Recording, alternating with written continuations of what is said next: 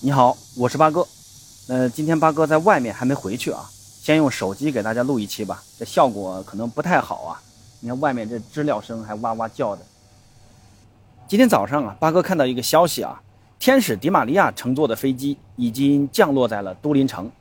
尤文官方随后也更新了迪玛利亚下飞机的照片。虽然尤文还没有正式官宣啊，估计要等到迪玛利亚体检完毕之后才会正式官宣他的加盟的。所以呢，广大尤文球迷可以放下心了。天使迪玛利亚的加盟，你们的右边路稳了。呃，八哥这个话可能说的太满了啊，不知道会不会被打脸啊？咱也不知道。但从尤文的需求和转会市场的情况来看啊，没有比迪玛利亚更适合尤文的右边锋了。这尤文球迷啊，今天可以加个菜了啊！啊，不对，要加两个菜。听说博格巴明天也要来到都灵。那这个呢？博格巴的加盟基本上没什么悬念了啊。博格巴离开曼联本来就是奔着尤文去的。那随着天使和博格巴两大强援的加盟，新赛季会是尤文复苏的开始吗？那今天这期节目呢，就和朋友们聊一聊这个话题啊。先来说说，在我心里啊，尤文这两个赛季成绩怎么会变得这么差？这问题到底出在了哪儿？上上个赛季呢，C 罗还在尤文，但主帅皮尔洛。确实是能力不够啊，无法带领尤文走向胜利，这意甲九连冠也就戛然而止了。最终呢，尤文也才险险地保住前四。那到了上赛季，C 罗在联赛开打前几天突然要出走曼联，虽然尤文赢回阿莱格里，但由于 C 罗的临时出走，让尤文缺少足够的锋线引援的时间，这也就导致上赛季啊。尤文陷入了非常难堪的锋线危机。虽然在东窗花了七千万从佛罗伦萨买进塞尔维亚前锋弗拉霍维奇，但整个赛季啊，尤文仅仅攻入五十七粒进球，是最近十个赛季中攻入进球最少的一个赛季。在意甲前十名当中，只有第十名的同城死敌都灵队进的球比尤文少。当然了，尤文进球少不仅仅是锋线的进球效率问题啊。毕竟尤文上赛季还是有莫拉塔和弗拉霍维奇这样的前锋的，更大的问题呢是出在中场，尤文的中场缺少创造力，已经持续了好几个赛季了。那这个问题呢，得分两个角度看啊，一个呢是尤文现在的中场球员，除了拉比奥这个玻璃人以外，没有其他球员是那种很有创造力的，其他球员呢都是些守成有余、创造不足的人。另一个呢就是主教练的保守战术。阿莱格里这个教练实在过于求稳了，不管以前是在米兰还是之前在尤文，只要是领先了之后就喜欢苟着踢，恨不得派八个人在后场，然后找机会打反击。那这样的战术体系，再配上没有多少创造力的中场，那就算你有弗拉霍维奇，也没法一下子解决进球问题嘛。当然了，呃，尤文的问题呢不仅仅在进攻啊，那如今赖以生存的防守也面临很大的问题啊。杰里尼已经走了，博鲁奇呢年纪又大了一岁，这玄冥二老直接就给解体了。本以为德里赫特会接过杰里尼的班，没想到啊，尤文现在要卖掉德里赫特。尤文这几个赛季亏损的其实还是蛮严重的啊。你看二零至二一赛季啊，尤文直接亏损了二点零九亿欧元，创造了意甲有史以来单赛季最高额的亏损。二一至二二赛季的数据还不知道啊。估计啊还不如二零至二一赛季呢，所以你看尤文这个夏天呢，在转会市场上的操作，全部瞄准了那些自由球员，而队内的迪巴拉也是没办法满足他的工资要求，给免费放走了，所以呢，也不得不卖掉队内最值钱的球员德里赫特了。现在听说德里赫特跟切尔西和拜仁拉上关系了，尤文直接开价九千万欧元才能带走小胖，估计这个价格也只有切尔西能接受。不过呢，德里赫特的意愿还是想去拜仁的。那小胖一走，这尤文还得补充防线，本身防线实力就下降了。现在听说尤文已经瞄上了那不勒斯的库里巴利，所以总结一下啊，尤文如今啊存在锋线得分能力下降、中场创造能力不足、后防实力弱化的问题。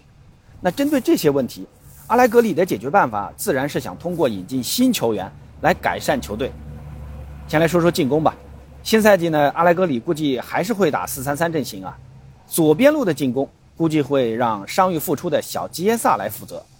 作为意大利最具灵性的前锋，小吉耶萨的前场进攻能力还是有保障的，不过还是要担心小吉耶萨的这个身体状况啊，别动不动就受伤了。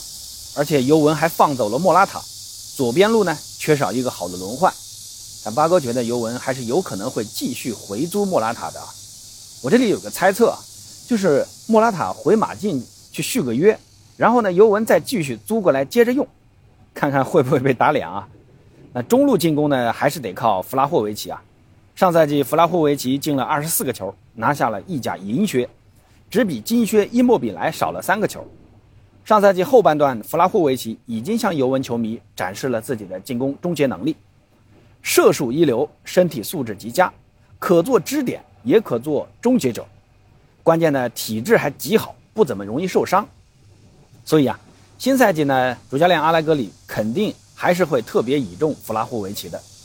那右边路呢，就是新来的迪马利亚了。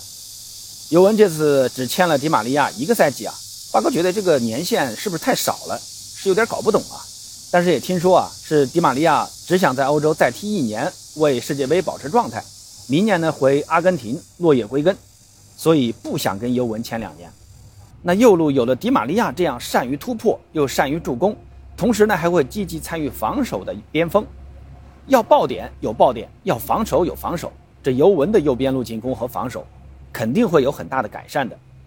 迪马利亚呢，二零一五年从曼联加盟巴黎，今年呢跟巴黎的合同到期了，大巴黎没有选择跟天使续约。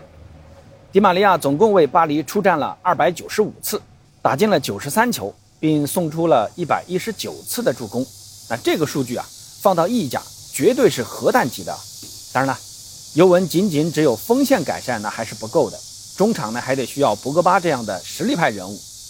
博格巴之前就在尤文效力过，已经证明了自己的创造进攻的能力和适应尤文这支球队的能力。博格巴的视野和传球。总是能在慢节奏的意甲中发挥意想不到的作用。新赛季啊，我还是很看好博格巴和弗拉霍维奇，还有迪马利亚之间的连线的。就是呢，博格巴还是得配一个防守拦截能力强的中场啊，弥补一下博格巴不太愿意参与防守的毛病。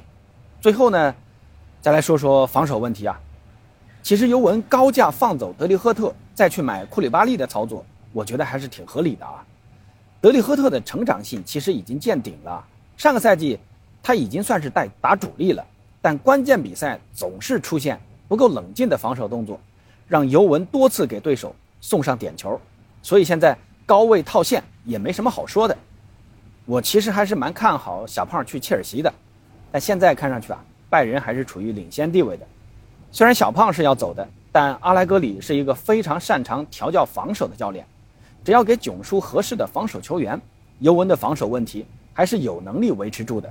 不过呢，市场上能顶替小胖这种级别的中卫啊，估计也就库里巴利和布雷默了。不过布雷默呢，心向国米，只有跟国米谈崩了，才会选择加盟尤文吧。所以呢，尤文还是好好专攻库里巴利吧。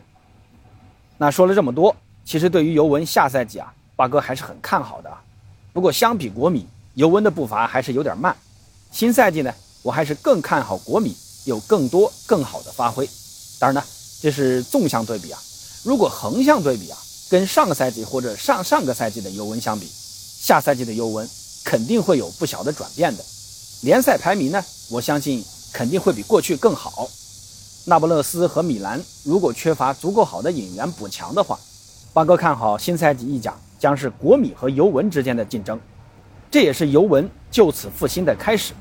那朋友们对于尤文下赛季的展望是怎样的呢？欢迎在评论区告诉八哥，咱们下期再见。